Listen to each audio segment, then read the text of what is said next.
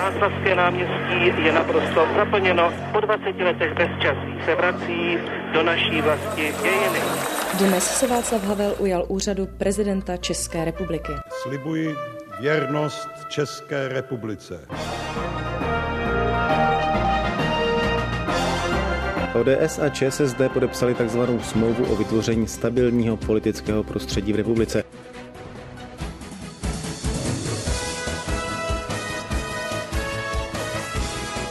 Český rozhlas 1, radiožurnál. Ozvěny dne.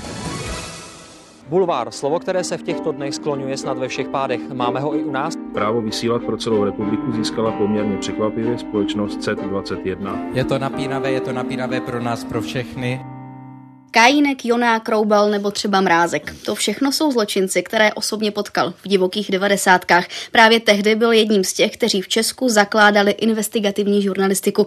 Ačkoliv už přes 30 let řeší velké kauzy, zajímají ho taky příběhy obyčejných lidí. Hostem podcastu Background ČT24 je scénárista, spisovatel, moderátor, hudebník, reportér, ale hlavně novinář. Pan Josef Klíma, dobrý den. Dobrý den. A od mikrofonu zdraví Aneta Rybová. Tři generace, tři klíčové etapy české novinařiny s těmi, kteří jsou a byli u toho. Speciální podcastová série pořadu Newsroom ČT24. Generace. Tak eh, jste jedním z mála českých novinářů, který potkal všechny známé české mafiány. Kdo z nich byl nejchytřejší? No já jsem vlastně eh, jako ještě nejstarší, ještě aktivní, ještě si pamatující novinář, který, pak to jsem si uvědomil asi před dvěma lety, když jsem psal knížku Zločin, jako pamatuju, který dělal rozhovor opravdu se všema velkýma eh, těmihle mafiánama od Ivana Jonáka až po Radovana Krejčíře. Ale kdo z nich byl nejchytřejší? Já si myslím, že každý měl jinou míru inteligence, jo. Mazaný je Kajnek samozřejmě, takový jako ten eh, člověk jako tý běžný eh, sociální inteligence. Ale eh, podle mě jako eh, Jonák byl zase chytrý jiným způsobem. Jo? On předstíral, že je vzdělaný, uměl zacházet s útržkama vzdělání, tak aby budil dojem, že je jako ohromně vzdělaný a výjimečný. A a zase ten e, krejčíř byl jako e, v tou, byl nechytrý, jako, ale byl daleko nejdravější z nich ze všech. Jo. To znamená, on mi vyprávěl ten jeho spolupracovník eh, z Jižní Afriky, že se šli do pakistánské čtvrtě pro nějaký peníze, co jim pakistánci dlužili nebo ukradli, nebo já nevím. No a on najednou tam začal střílet úplně z pakistánské čtvrtě. On říkal, já jsem byl podělaný strachy, on tam stál ve Větnamkách a v Bermudách s pistolí a mohli nás tam postřílet, ale díky tomu zase eh, ale, ale na to doplatil. Čili tam ta inteligence se jako ne, neprojevila v tom smyslu, že by byl úspěšný.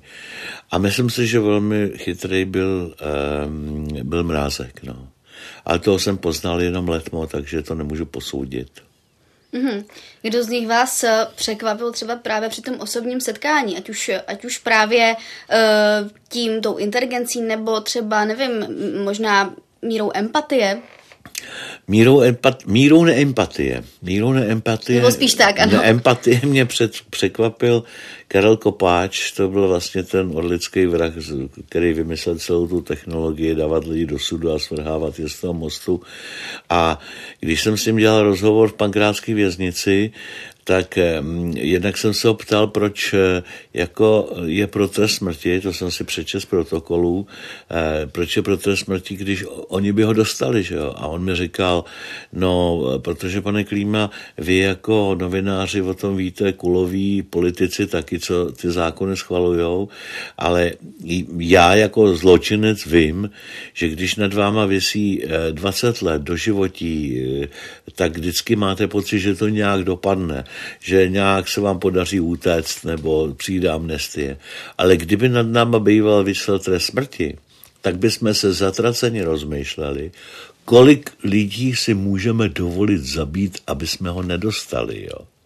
Čili to je úvaha opravdu přesně cynická v tom jeho duchu, ale mě to tenkrát jako strašně zarazilo, to byla největší eh, doba, největší debata eh, o trestu smrti, jestli se má obnovit nebo ne, protože zločin byl na vrcholu, že jo, eh, bylo 50 vražd prostě ročně v Praze jenom. A tak jako jestli jo nebo ne. A i když bylo jasný, že ne, protože v Evropské unii se prostě už nepopravuje. Nicméně v této debatě mě tenkrát jsem si říkal, ale možná, že ten trest smrti opravdu má nějaký ostrašující charakter. Pak samozřejmě přišel případ Kajínek, kde kdyby byl trest smrti Kajínek, by ho nejspíš dostal a nikdy by nemohla vzniknout ta velikánská kalvárie, která skončila jeho propuštěním na základě milosti od prezidenta republiky. A konec konců v Americe dneska taky víme, kolik nevinných lidí popravili jen proto, že tehdy nebyla DNA, teď najednou po letech podle DNA zjistí, že ten člověk je nevinný. Čili, ale tím mě, ten, tím mě ten kopáč jako velmi překvapil a pak mě překvapil pak mě překvapil ještě jednou věcí, já jsem se optal, a nemyslíte si, jako, nebo proč jste změnil vlastně to stanovisko, jako že jste se rozhodl vypovídat a tak, ne, ne, nezměnilo to ta, ta vaše havárie, to, že jste to považoval jako za nějaký boží trest eh, za ty zločiny, které jste páchali? A on říkal, pane Klíma, boží trest? Šlapnete někomu v tramvaji na nohu a on dá stejně facku někomu jinému. Jo, čili on byl absolutně v tomhle tom neempatický a, a absolutně, absolutně pragmatický. Mm-hmm. Vy jste právě, teď jsme se bavili o Karlu Kopáčovi, tedy jednom z orlických vrahů. Ano. A právě orlické vraždy eh, byly teď ústředním tématem seriálu 90, který nedávno ano. skončil. Tak líbil se vám?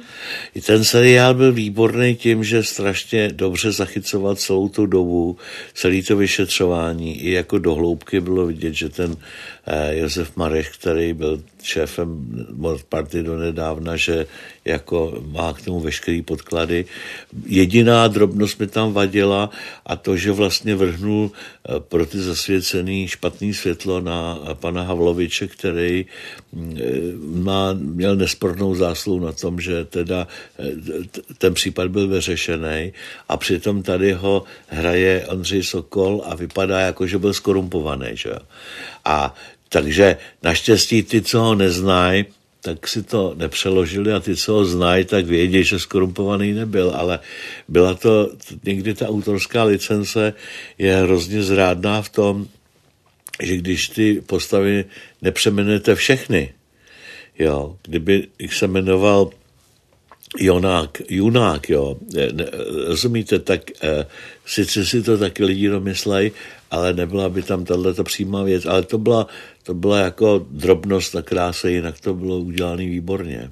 Mě překvapilo, že uh, některé postavy se jmenovaly právě stejně, ale některé uh, ano, přejmenovaly. To jsem ano, si pak jako dohledávala ano. vlastně a sama jsem z toho byla, byla překvapená. No. Uh, co se týče těch orlických vražd, tak eh, ten seriál vlastně eh, hodně diváky zavede do prostředí tady policejního vyšetřování. Vy jste to ale jako novináři vlastně tehdy sledovali taky. Tak no. Eh, jak tehdy vypadalo to novinářské zákulisí? Ale tenkrát ta novinařina byla jiná. Jednak ne, nebyli tiskoví mluvčí, Čili my jsme chodili rovnou pro informace na policejní prezidium nebo na úřad vyšetřování. Tam nám dal pan Eh, ředitel tehdy eh, Janeč, ještě, ještě Janeč, Janeček se jmenoval Kafíčko, že jo, a teď, když, za, když zastřelili Jonákovou, no tak já jsem tam byl druhý nebo první den, hned druhý, a on říkal, a přines ukázat tady pánům tu vražednou zbraň. A přišel technik do té kanceláře, ukázal nám tu vražednou zbraň s tím, eh, s tím tlumičem a to jsme se natočili, zase odešel, čili to, a to, to bylo taky díky tomu, že pořád na vlastní oči měl ohromný zvuk, jako, čili oni všichni se v něm ty policajti chtěli trošku ukázat, jo. Ale eh, a na druhou stranu věděli, kam chodí pro informace ke zločincům, protože Discoland byl centrum, eh, kde se scházeli politici, zločinci, umělci a, a, a, a u některých to ještě nebylo vyhrocený, co jsou vlastně podnikatele takzvaný. A čili tam se scháněly kontakty, když jste potřeba sehnat nějaký kontakt, anebo na vás. Jako.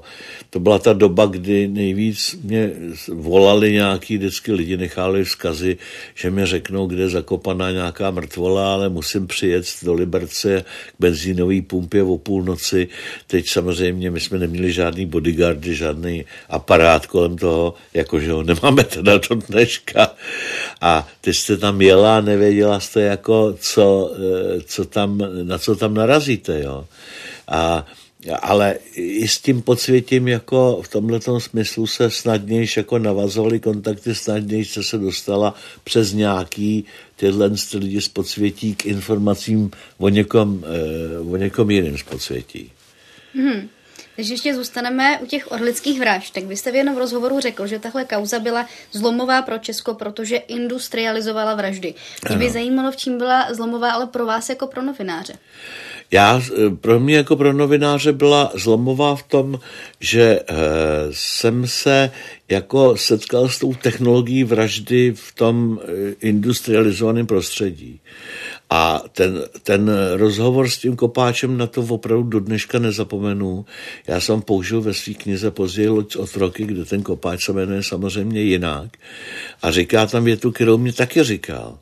On říkal, ale pane Klíma, Kdybyste věděl, kolik jsme dostávali zakázek, stačila fotka, peníze a kdybyste nás, kdyby nás nechytli, tak jo. A to mě tenkrát opravdu zamrazilo, když jsem mu, myslím si, že jsem mu říkal, a byl jsem tam i já, on říkal, vy ne, ale, ale Uh, ale... Myslíte si, že, že by vám řekl pravdu? Pardon, že vás přerušuju. No takhle, uh, rozumíte, to už byla ta doba naštěstí, kdy ty lumpové pochopili, že i když zveřejníme cokoliv, tak jim se nic nestane. Zpočátku se nás strašně báli, měli pocit, že když na ně něco odhalíme, tak hned druhý den přiběhne policie, nasadí jim želízka.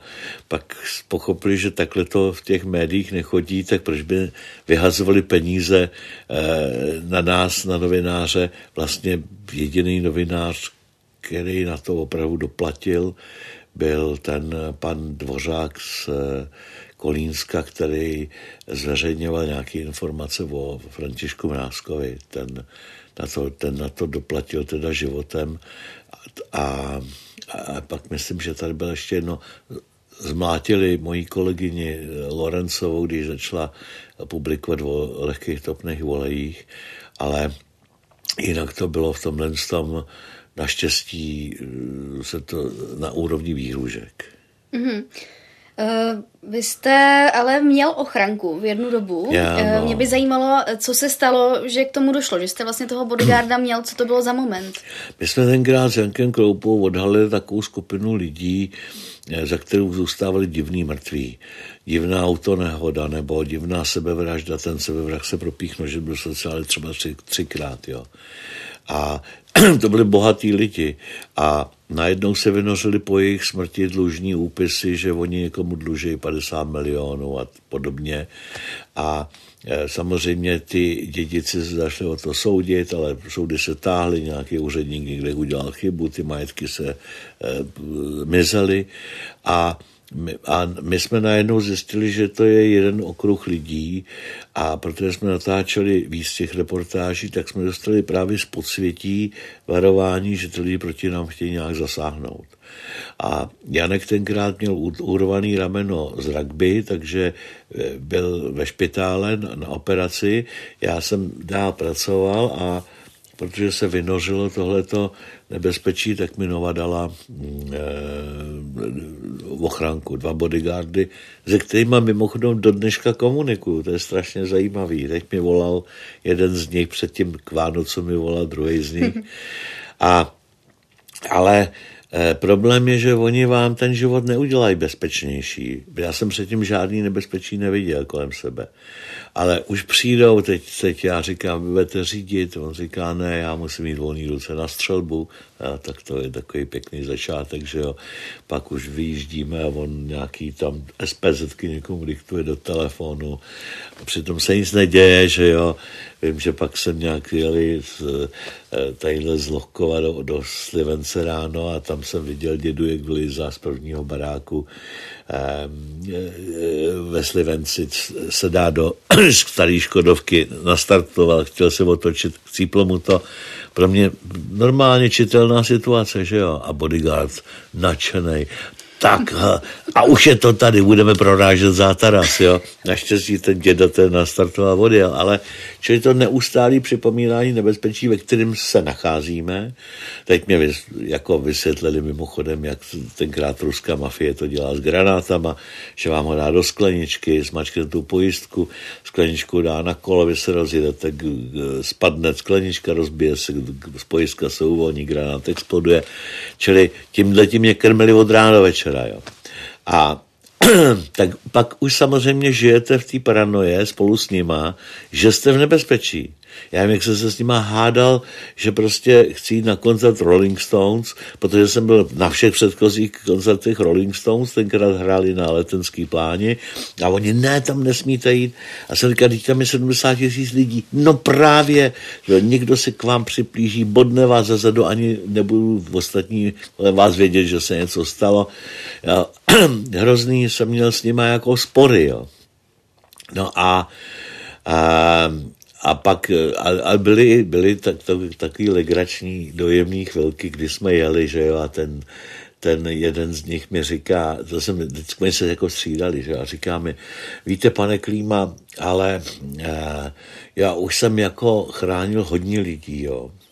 A u některých bych teda jako uh, se moc nesnažil, ale uh, kdyby někdo střílel na vás, tak do té rány skočím. A já jsem říkal, Jirko, to nemůžete, teď vy máte malý dítě, jako naopak, já už jsem starý, už jako to mám odbitý, já bych skočil do té rány. Takhle jsme se v tom autě jako bavili, jo. A, no a jednoho dne přišel a říkal, tak jsme tady dneska naposled. A já jsem říkal, nebezpečí pominulo a oni říkali, ne, ale Nova už dál na nás nemá peníze. Jak dlouho teda vlastně eh, s vámi byli? Dní, asi 14, 14 dní nebo 3 neděle, to už se nepamatuju. Ale sranda byla, že samozřejmě, když odešli, tak teprve jsem se začal bát, že jo? protože oni ve mně vyvolali ten pocit nebezpečí. Ale možná, že právě proto, že jsem že jako jestli po mně někdo šel, tak viděl, že mám bodyguardy, tak možná právě eh, díky tomu, eh, díky tomu toho nechal. Ale hezký je, že opravdu ten, ten, ten Jirka, ten mi do dneška posílá fotky svých dětí, jak mu rostou.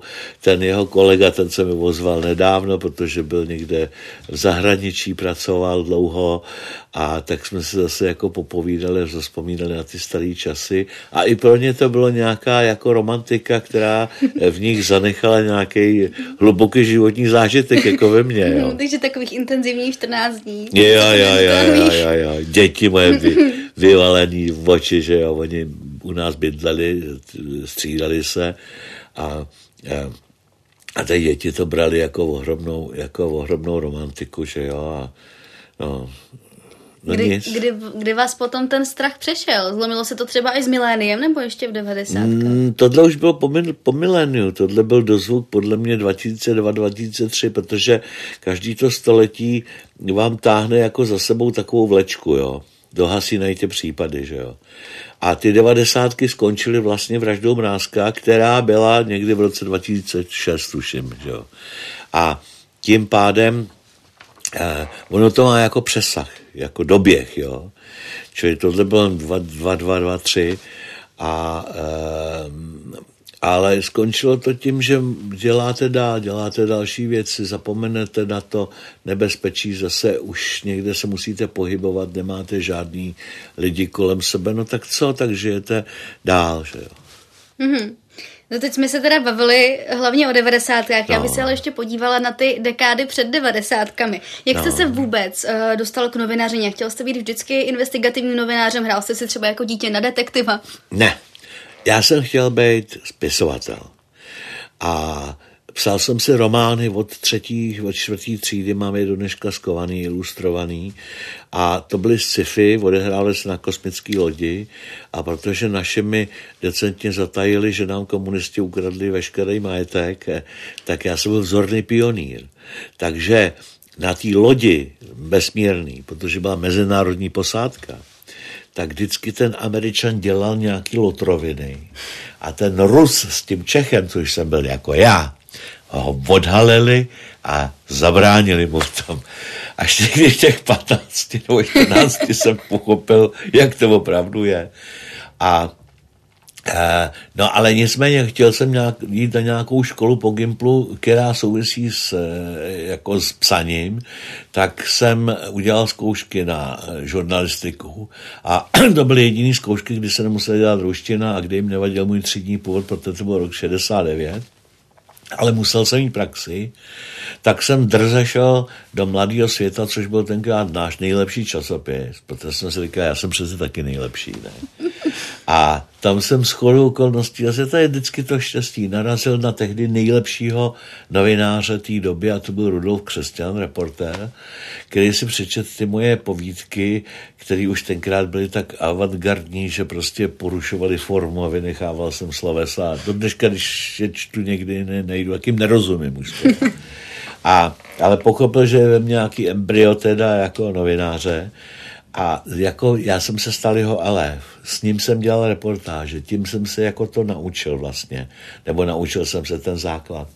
A e, samozřejmě hned mě zase vymetla tehdejší šéf-redaktorka, protože jsem nebyl dost, dost politicky angažovaný. Mezitím jsem šel na vojnu a, a pak jsem se odstnul v časopise Květy e, v 80. letech a zase jenom asi na pár let, protože mě donesly samozřejmě ty zpřátelené hlasy z redakce, že se mě chystají vzít do komunistické strany, což jako, to jsem měl vždycky dva limity. Nesmím se odstnout na agentu spolupracovníků STB a nesmím vstoupit do komunistické strany. Takže jsem odešel na volnou nohu a začal jsem psát detektivky. A byl jsem chudý, protože těm detektivkám měla ta komunistická eh, jako eh, cenzura takový jako laxnější vztah, že lidi se potřebují bavit, je to vymyšlený, ale už tehdy se mi to zašlo kříži s novinařinou. Protože já jsem třeba, moje žena učila eh, celou romskou třídu na zvláštní škole a já, mě nejenom ty Romové zaujaly, ta jejich kultura, ty jejich problémy, tenkrát se o tom nějak nepsalo. Dostal jsem nějaký stipendium na eh, slovenské národní povstání a začal jsem jezdit do těch vesnic na východě Slovenska, kde je to vůbec zoufalý, že tam ty chatrče a sklo a každý druhý tuberák a tak. A napsal jsem toho velikánskou reportáž, že kterou mě všude vyhnali, protože ta socialistická, ta socialistická doktrína byla, že prostě všichni jsou náš šťastní a spokojení, že jo. Tak jsem to přepsal do knížky e, Radikální řez, což byla detektivka, kde to všechno bylo, bylo jak si ta se odehrává v tom romském getu a Eh, Dušan Klein podle toho hned natočil celovečerní film Radikální řec a čili jsem zjistil, že lze jako některý témata novinářský, když to nejde, zveřejňovat touhle jako fiktivní formou. A byla třeba moje knižka Ruka na zdi, to bylo taky novinářský téma, zašli se k mi dostává případy, které bychom dneska normálně řešili, kdy lékaři někoho poškodili, jako nebo dokonce zemřel díky jejich špatnému zásahu. O tom se nesmělo psát, tak jsem napsal detektivku, kdy se jde pomstit otec dítěte, eh, myslivec jde zastřelit doktora, který mu špatně diagnostikoval dítě, dítě umřelo na pohotovost, tam drží jako rukojmí ehm, postupně celou strukturu zdravotnictví, jak tam při přicházejí ty sestry a primáři a kedansky zase chytne a oni mu vysvětlují, že přece to je normální, že přece tenhle, tenhle, tenhle případ a ku podivu ta knížka v nejhlubší totalitě mohla být, protože zase byla vymyšlená, jo. Jakoby. A eh, dostal jsem se tenkrát k největšímu a protože se to začalo uvolňovat někdy v 80, čili já jsem šel na volnou, když, když chtěl, abych šel do strany, tak jsem šel na volnou, psal jsem detektivky a pak se to jako začalo uvolňovat a já jsem napsal knížku, eh, která se jmenovala Brutalita, která zpracovávala publicistickou formou nárůst brutality mezi mladými lidmi. Jo? A co to vlastně znamená. A bylo tam velmi jasně naznačeno, že to je obrys společnosti, protože ta společnost komunistická už byla v rozkladu, naprosto nikdo ničemu nevěřil. A a vlastně tohle byl pro spoustu lidí únik. Začaly drogy takovým tím legračním českým způsobem, ještě malinkým. Ale a teď eh, tato knížka Brutalita ta vyšla těsně před listopadem, protože tenkrát se čekalo třeba tři roky na papír, až ta knížka vyjde. Jo. Ale jako strašně zarezonovala vlastně jeden, jedna, jedna kapitola té knížky se týkala požáru na Měděnci, kde zahynulo 24 postižených děvčat a Filip Renš se toho chytil a natočil podle toho Requiem pro panenku. Další kapitola třeba se týkala Spartakiádního vraha e, Straky a e, tenkrát třeba mě do vězení za ně nepustili, ale hned po listopadu jsem ho v tom vězení navštívil. Mm-hmm. A zase jsme u té empatie, jestli je předstíraná nebo ne. Protože když ho vidíte na těch záběrech, kde jako je rekonstrukce, on popisuje, co s těmi ženskými dělal, jedenáct ženských napad, čtyři zabil, jedna do, dne, jedna do dneška teda dlouhodobě prostě měla následky. A, tak eh, jako on to líčí, jako kdyby líčil ani na fotbalový zápas, tam by měl nějaké emoce, jo. Ale jako popis, jak se dělá stůl, jo. Takhle jsem ji chytil, takhle jsem ji nadspal e, listí do, do, do, do, do, do krku, ale ona ještě chroptěla, tak jsem jí nadspal ještě listí do nosu. A čili e, ten Jirka Straka nesporně byl chytrý člověk, chytrý kluk, jako. Ale a pak, když jsem ho navštívil, tak se jakoby, nebo mi říkal, že se dal ve vězení na, eh, na, eh, na víru. Jo? Mm-hmm. Ale já do dneška nevím, jestli je to pravda. Mezitím samozřejmě byl propuštěný, přijal jinou identitu, dneska někde žije pod jinou identitou a asi, asi, asi i uh, seká dobrotu, nevím. Nicméně tam ta, v těch vězeních a já fakt, jako jsem dost často jezdil třeba do Valdic, na Mírov, nejvíc do Valdic a tam sedí skoro samý vrazy. A teď jako všichni vypadají empaticky, když s váma mluví. Všichni vypadají jako, že eh, litují svých činů, ale nelitují ve skutečnosti. A teda takhle, všichni jsou nevinní, hlavně všichni jsou nevinní, že jo. Jak říká můj kamarád, vězenský kněz, říká, v 90% jsou nevinní a v 10% to podělal advokát. Jo? A, ale oni zase, eh, když teda eh, jdu po té novinářské formě, jak jsem se dostával k té jejich psychice, oni zase ve spoustě případů věří tomu, že jsou nevinní. Protože kdyby si připustil, že jsou vinní, tak by na sobě museli spáchat trest smrti, což se někdy stane. Tam třeba v té době seděl chlap, který ubodal jinýho chlapa pod městskou kamerou. Promítalo se to u soudu, všude. A on stejně i po těch letech vězení tvrdil, že přiletěli zelený mužíci z Marzu a že to udělali. Jo? A věřil tomu. Mm-hmm. Takže vy jste jako novinář vlastně musel být i tak trochu psychologem, abyste toho člověka dokázal pochopit, abyste vlastně dokázal uh, dobře zpracovat tu kauzu. No, pochopit, ale zase máte strašný problémy přemluvit ty lidi, aby vám mluvili, jo. Protože nejdřív, jako když má zajímavou kauzu, tak já ho nejdřív musím přemluvit, aby vůbec se mnou komunikoval. Aby vůbec třeba mi vyprávěl. Ale pořád ještě nejsem tak daleko, aby mi dovolil zveřejnit, abych ji mohl napsat, nebo abych ji mohl, nedej bože, na, jako natočit, že jo. S, s ksichtem málo kdo chodí eh, na obrazovku. A to je to, co novinář by jako eh, si uvědomí až časem a myslím si, že nikdo to ještě neřekl, tak bych to řekl teď já, že má pak rezervoár strašně zajímavých kaus, který nikdy nezveřejnil a nemohl zveřejnit, jo. A, já, a, a teď to jako toho litujete, protože to jsou, to jsou příběhy tak neuvěřitelný. Ale řeknu jeden, jo. Chlap si vzal uh, ženskou s dcerou, ta manželka mu velmi brzy umřela na rakovinu, on zůstal s dorůstající dcerou, tak se chytla party nějakých feťáků, ten nevlastní otec se jí snažil jaksi kárat za to a ona si vymyslela, že ji sexuálně zneužívá. Byl za to odsouzený, strávil čtyři roky ve vězení, vyšel ven, začal nový život a asi po roce dostal dopis od této nevlastní dcery, že ona leží v nemocnici a umírá na stejnou rakovinu jako její matka a že nechce jít na onen svět s tím hříchem, eh, že eh, poslala jako nevinnýho do kriminálu. Našel se státní zástupce, který byl ochotný jít do nemocnice. Ona před ním udělala eh, výpověď eh, v tomhle duchu, že se to tenkrát všechno vymyslela a za dva dny zemřela. A ten chlap mohl zač- zahájit e, úkony nějaký ke svýmu e, očištění, přestože samozřejmě ty čtyři roky už v tom kriminále mu nikdo nevynahradí. Ale mohl aspoň být čistý takzvaně. A to je třeba nádherný příběh. Mm-hmm.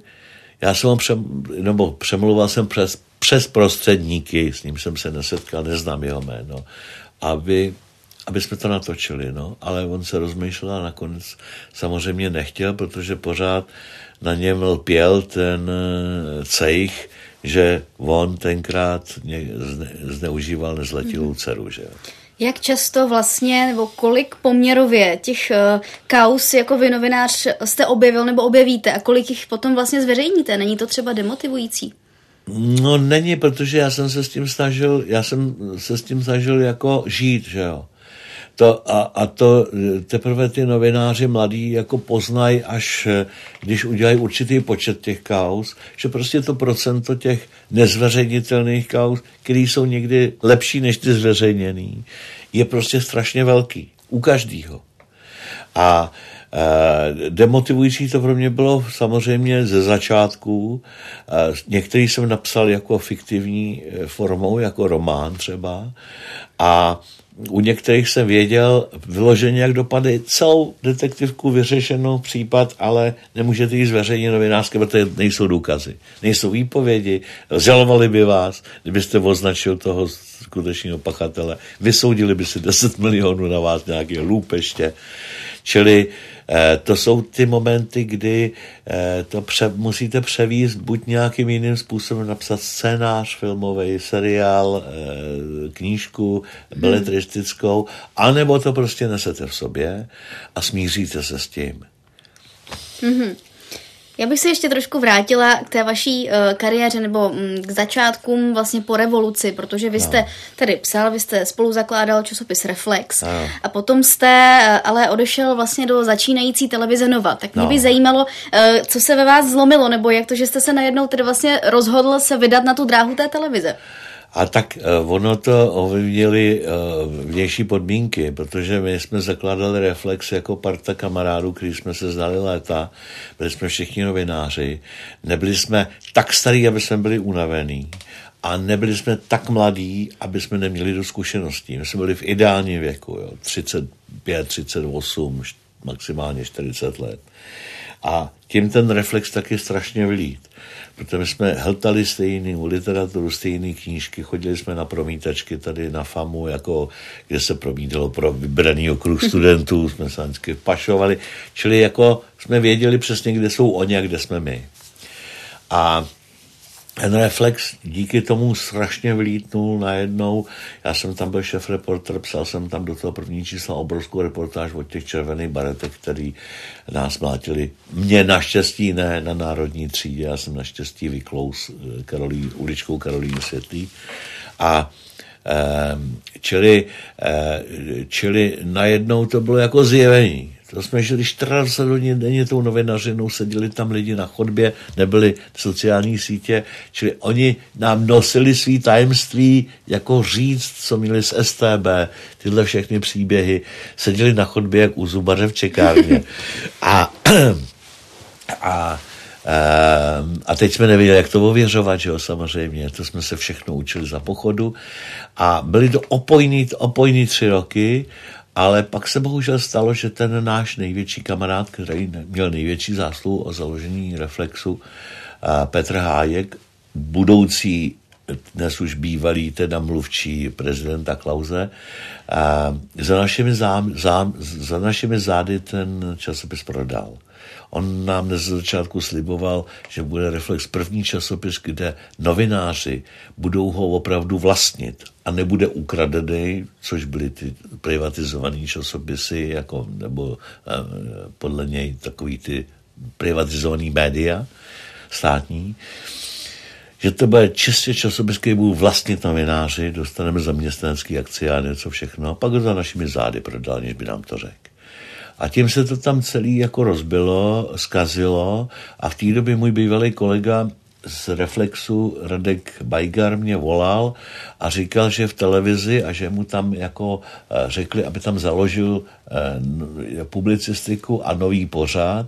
Já jsem se vrátil ze stáže ve Spojených státech, byl jsem nakoukaný těma americkými pořadama 60 Minutes a podobně, mm-hmm. tak jsme se hned shodli, že budou tři kauzy. První taková jako nějaká velký skandál, druhá jako taková jako sociální problematika, zdravotnictví, školství a třetí, že bude nějaký bizarní příběh někoho, aby si lidi jako odpočali na konce, nešli se oběsit, si spát, jo.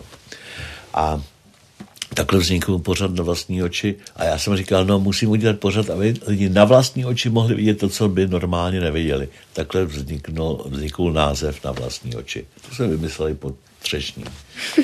A a vlastně mělo to zase stejný, jako pro televizi, která ještě neměla jméno. A mělo to zase stejný start. Zase najednou jsme měli milion, přes milion sledovatelů, jo. A všichni o tom den mluvili. Ta Nova byla jediná vlastně tenkrát ještě komerční stanice, všude byla zapnutá v hospodách Nova. A všichni o ní mluvili, o těch našich reportážích den mluvili.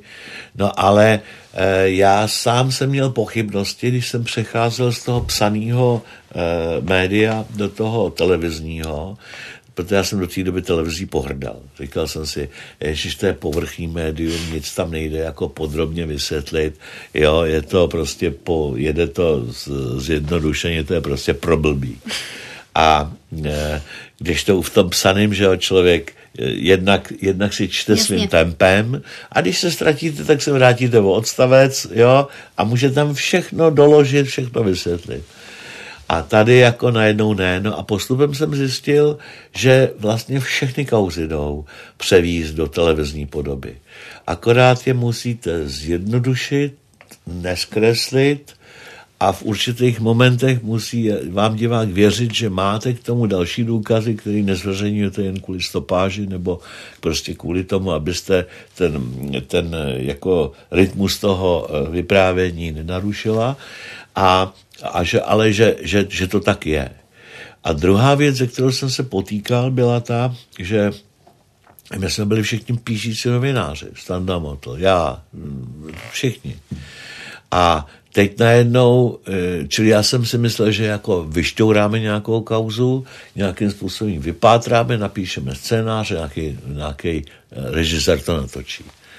A Vladimír Železný tenkrát řekl, ne, vy půjdete jako reportáři před tu obrazovku a vy budete diváka provázet tou kauzou. Což do té doby bylo nemyslitelné. Mm-hmm. Ta česká televize, která byla jediná televize, ta navíc jela systémem jedna mluvící hlava, střih, druhá mluvící hlava, žádná akce, nikam se nelezlo s kamerou do kanálu, do, do narkomanských, do úpaty, rozumíte, nic takového. A teď najednou, jako my jsme měli být eh, před kamerou a všichni jsme měli vady řeči, já jich mám asi 150, neuměli jsme mluvit, ne, teď jsem se bál, že nás budou vyzážesti se snažit přetvořit podle svého obrazu, tak jsem protestoval jako, ne, a zase ten železný byl natolik jako rozumný, že říkal, ne, ne, ne, zůstaňte tak, jak jste, se všema vašima vadama, nedostatkama, protože jedině tak budete autentický a jedině tak vám divák uvěří. Mm. Že? V těchto dvou věcech teda jako měl pravdu. No a teď hrozí třetí nebezpečí, to je zase vzkaz pro mladý novináře, že vás ta eh, okamžitá slava zblbne. A to zase byl do té velmi jako inteligentně předvídavý, protože jsme měli nějaké setkání před eh, eh, spuštěním té televize velký, tam bylo asi 300, a on říkal, za pár týdnů některý z vás budou tak slavní, že lidi budou zdravit na ulici, zvát do hospod na panáka. A věřili jste? No a říkal, nebude to proto, co říkáte, ale jenom proto, že je váš ksít denně v televizi. Čili jako předem jako nám řek, já už jsem byl starý, mě už se to netýkalo, já, ta, ta sláva, ale hlavně těch mladých 25 kluků, co tam přišli, je předem upozornil, že to není tím, že jsou nějak zvlášť chytrý, jo. že to je jenom tím televizním zákonem, když jste denně v televizi, tak prostě vás lidi znají, že jo. Byl jste teda každý den, nebo byl jste čist, každý, každý den, týden, no, každý, každý týden, týden no. jste byl v televizi, tak to vám ale muselo tu práci i vlastně jako hrozně zkomplikovat, protože najednou vás lidi poznávají, takže to, to muselo být pro vás jako docela zlom z té píšící novinařiny. No, mělo to dvě roviny, jo. Na jedné straně mi to zkomplikovalo, že jsem nemohl někde někoho šmírovat, odposlouchávat, no, sledovat, kdy podchází z baráku a tak. A tehdy jsem se ještě přestrojil za bezdomovce, to byl vůbec první pořad dějinách české televize, kde se nějaký reporter přestrojil za bezdomovce, měl jsem skytou kameru, ještě mě brali to a teď jsem jako zkoumal ten bezdomovecký eh, svět tady, tady v Praze i ty lidi, jak na mě budou reagovat a to mě ještě nepoznávali. Pak jsem to dělal po druhý v, před čtyřma lety, a to, to mě tak zmalovali, že mě taky lidi nepoznávali, ale, nesměl, ale musel jsem hůhlat, aby mě nepoznali po hlase. Jo. A, ale na druhou stranu to ohromně otevřelo dveře. My, když kam jsme přišli pořád na vlastní oči, tak nás jako vítali. Buď se nás báli, nebo nás měli rádi. To jste nikdy nepoznala, jo? protože předstírali, že vás měli rádi, ale třeba se vás báli.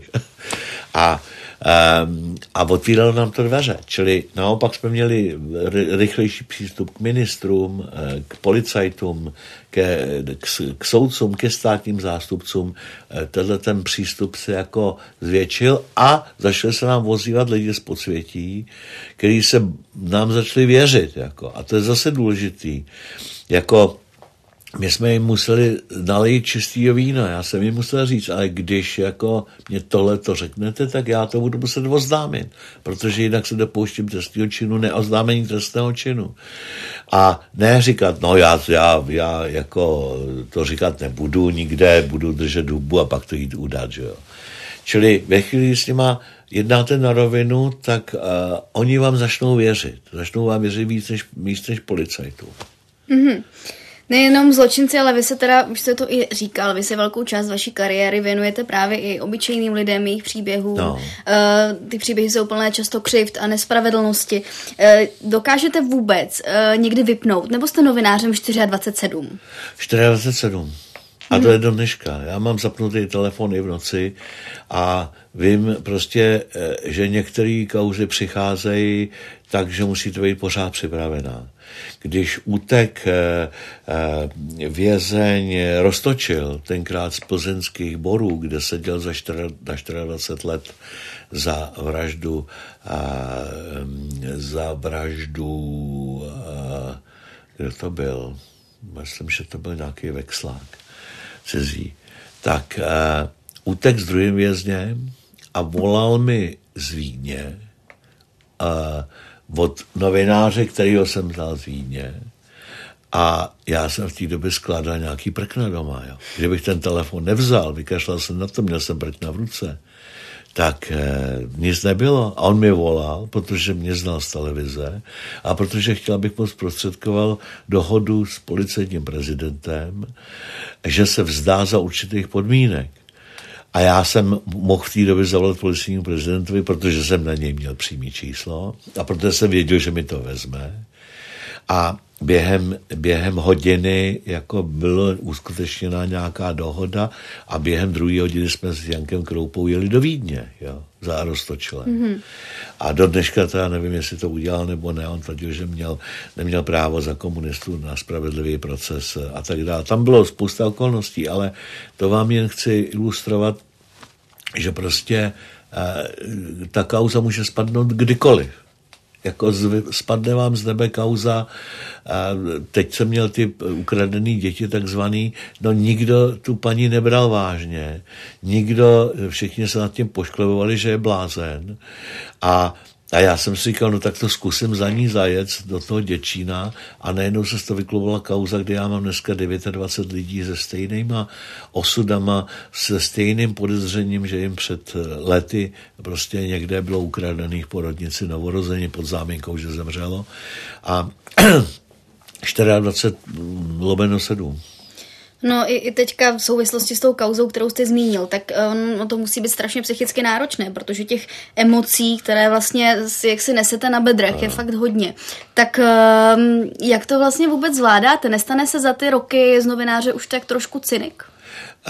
Je takzvaná, já tomu říkám, já tomu říkám jakoby, jakoby skornatění, a kde po určitý množství, když se na vás ty kouzy valej, valej, valej, valej, tak eh, se jako subjektivizujete lidský neštěstí. To znamená, když vám volá paní, že eh, doktoři ji poškodili a že nemůže chodit na nohu, tak eh, vy nemůžete říct, No jo, ale my teď děláme na dvou případech, kdy doktoři někoho zabili, tak vlastně paní víte co, polipte si šos. Musíte říct, Ježíš Maria, to je fakt neštěstí, tak nám pošlete svý eh, všechny údaje, lékařské zprávy, aby jsme to prostudovali. Jo, ale ale musíte se přemáhat, protože v té době víte, že tohle je nic proti tomu, na čem pracujete. A Čili tato ta subjektivizace lidského neštěstí vás vede k tomu, že když je to homos, tak okoráte. A pak je jediná chvíle, kdy to musí je vyskočit. Já jsem kdysi vždycky odlít k nejbližšímu teplému moři. Vyhybal jsem se Čechům a protože se mi stalo, že jsem přiletěl na Kanáry na Fuerteventuru a sotva jsem vylez z autobusu, tak v recepci se otočil chlap, který se tam s nima bavil, nadával jim tam a říká, vy mi jdete jako na, jako, jako na zavolanou, víte, co mi ta cestovka slíbila? A nic z toho, jo, a teď a já, já už jsem byl tak na dně, že jsem říkal, no taky jsem si, pane, vzal dovolenou a zaplatil jsem si zájezd na Kanáry, abych pomohl vyřešit vaši kauzu. A on si myslel, že mluvím pravdu, že to není ironie. Čili vyhybám se Čechům a odlítnu někam na, na, k teplýmu moři a, a vypnu si jednou tak sociální sítě, sleduju většinou, ale, a to ještě nebyly teda když, když to bylo nejhorší. A pak se jako zase oživíte. Oživíte se citově, že zase jste schopná přijímat to cizí neštěstí, ale jsou kauzy, kde prostě vás to dožere k smrti a, a ty se většinou týkají dětí. No.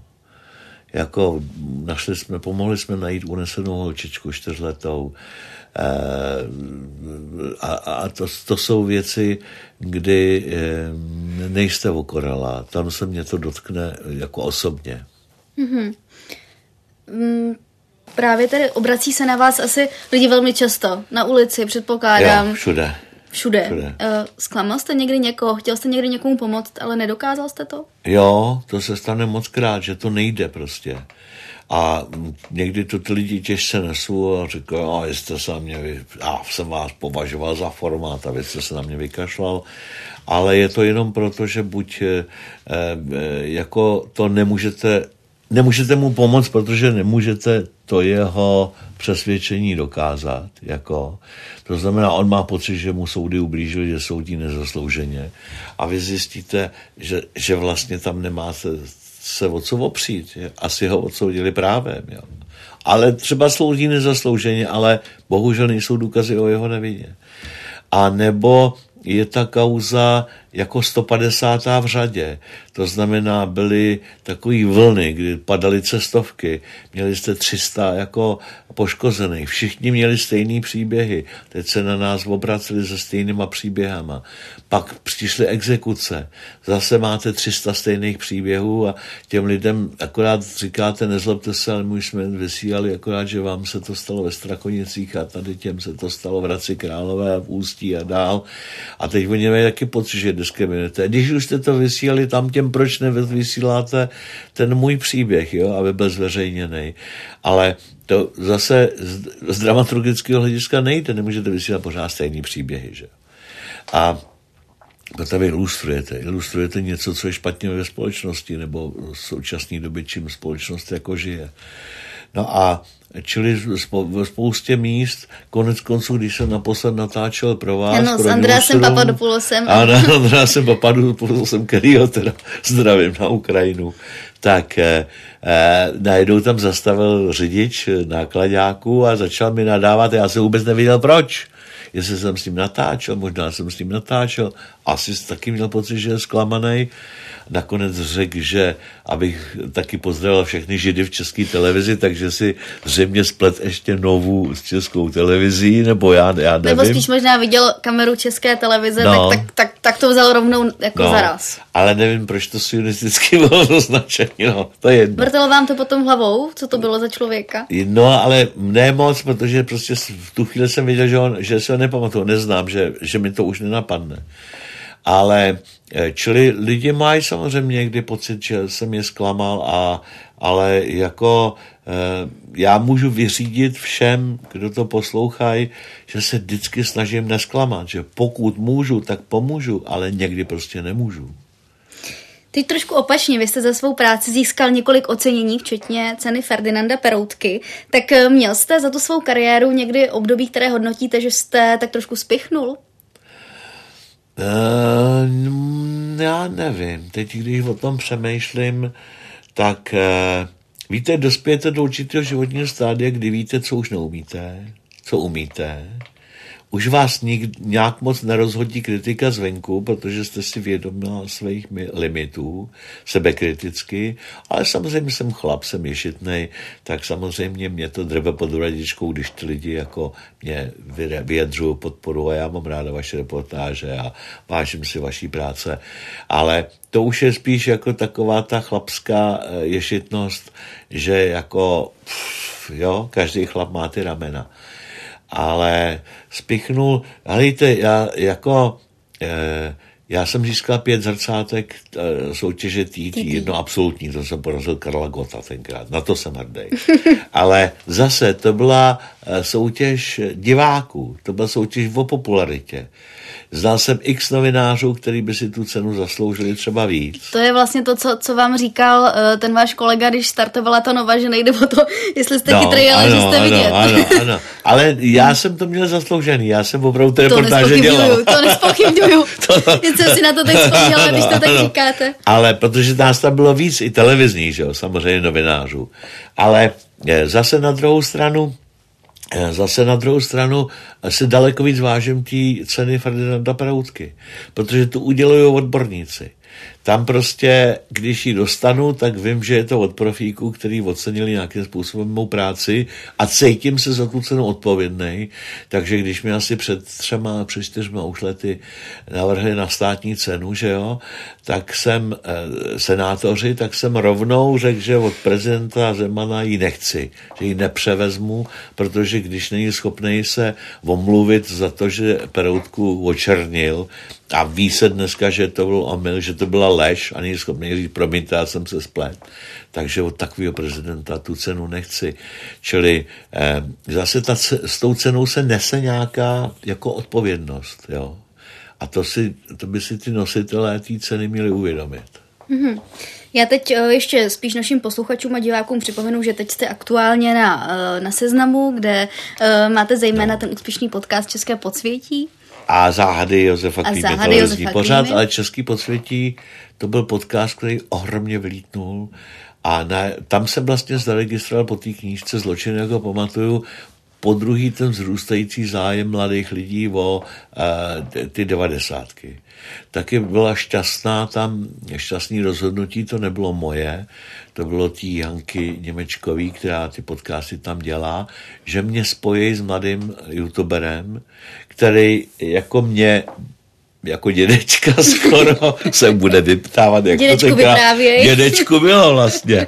A Eh, ten Adam eh, prostě se mě, se mě vyptával a on měl svoje publikum na, na tom svém YouTube a, eh, a najednou z toho vzniklo opravdu takový povídání, který i mě hrozně bavilo. Jo protože z ty devadesátky se tam zašly odkrývat a najednou to mělo milion a půl jako e, poslechovost a najednou jsme soutěžili o zlatou lupu jo a Eh, to mě hrozně překvapilo a spousta lidí mě zašla eh, potkávat v samobsluze ne kvůli pořadu v televizi, ale já jsem teď jel do Brna a celou dobu jsem poslouchal ty vaše pane Klíma, jo. Čili mě znají jako autora těch podcastů a to mě, to mě hrozně potěšilo. No tak doufám, že si vaši posluchači poslechnou i náš podcast. No, už jsem toho nakecal dost, že jo? No to vůbec nevadí. Ještě mám teda spoustu otázek, ale asi je nestihneme. Každopádně no. mě zajímá, eh, teďka když jsme u toho aktuálního dění, tak minulý týden jsme si vlastně připomněli čtvrté výročí vraždy eh, slovenského novináře Jana Kuciaka a jeho partnerky Martiny, Martiny Kušnírové. Tak mě by zajímalo, jestli podle vás ten jejich případ změnil nějak nějak investigativní žurnalistiku za ty čtyři roky, ať už na, na Slovensku nebo tady v Česku? Já si myslím, že ta investigativní žurnalistika se změnila sama od sebe, že jo. Vznikly ty mezinárodní nezávislé združení, jako je Belinkat a ty další, který mají svý lidi vlastně ve všech, eh, ve všech státech. Dělají pro ně vrcholní analytici, kteří dělají pro podle mě zpravodajské služby nebo, nebo policii předtím, mají i jako velmi dobrý technické prostředky a že vlastně ta novinařina se v tomhle stala druhou um, nebo jinou, jiným druhem zpravodajské služby. Akorát, že ty zpravodajské služby směřují k tomu dodá ty informace tajit a dodávat je jenom státním orgánům, zatímco tahle ta spravodajská služba inklinuje samozřejmě k tomu, jako každý novinář ty informace zveřejnit. A e, ten osud toho e, Kuciaka ukázal to, že na druhou stranu, že těm lumpům se to nevyplácí. Kdyby ho nezabili, tak ty jeho články četlo, já nevím, několik, deset, několik desítek tisíc lidí na tom, na tom internetu. Tím, že ho zabili, tak se na ně soustředil celý svět. Sili se sem novináři z celé Evropy. Začali na tom dělat. Mělo to obrovskou popularitu v celém světě a tím pádem se jim to vlastně vymstilo. Jo. A e, to považuji, to považuji taky za jako e, takový jako jediný pozitivní e, rys té strašné tragédie. Hmm. Teď ještě tedy se přiblížíme víc k aktuálnímu dění. Vy jste před chvilkou eh, pozdravoval Andrase Papadopoulose, který je teď na Ukrajině. Mě zajímá, protože my už tu dramatickou situaci tam vlastně sledujeme několikátý den. Nenapadlo vás někdy, že byste nedělal investigativu, ale eh, reportéřinu v terénu, třeba právě válečného reportéra? Na to už jsem starý, že jo. A e, já jsem od jak živa byl hrdý na to, že jsem první generace, která nezažila válku mezi mocnostma, čili v mý době válce ne, války nebyly, nebo byly v, v, na Blízkém východě, ale už i tak jsem byl starý. A hlavně to předpokládá jiný druh reportáže. Já jsem od jak živá publicistika, to znamená, já, mě nezajímá, koho dneska tady přejeli na ulici. Mě zajímá, jestli zjistím za týden, že ten řidič, který ho přejel, nebyl potrestaný, nebo byl potrestaný špatně, nebo byl potrestaný někdo jiný. Čili já ty události jsem zvyklý sledovat s odstupem a ne aktuálně. A povolání válečního reportera hluboce se klaním, hluboce obdivuju, četl jsem vzpomínky Petra Arneta a musím říct teda, že e, ty lidi jsou strašně stateční, ale jsou to lidi jinýho, novináři jiného typu, toho denního. Hmm.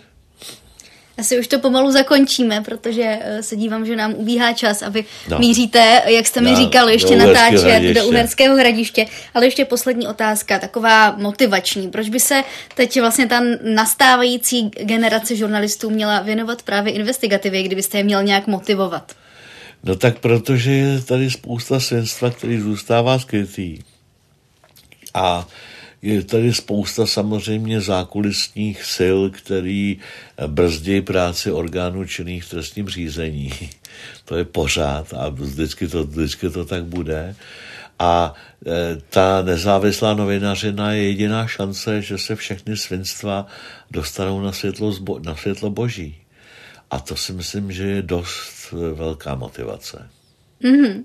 Já vám moc krát děkuji ještě vám i našim posluchačům, divákům připomenu, kde tento podcast najdou. Bude to na Facebooku, na YouTube a nebo na všech podcastových platformách. No a uh, já se tady rozloučím. Moc krát děkuji, že jste byl hostem podcastu Background ČT24. Mějte se hezky. Naschledanou. Já vám děkuji za pozvání. Nashledanou.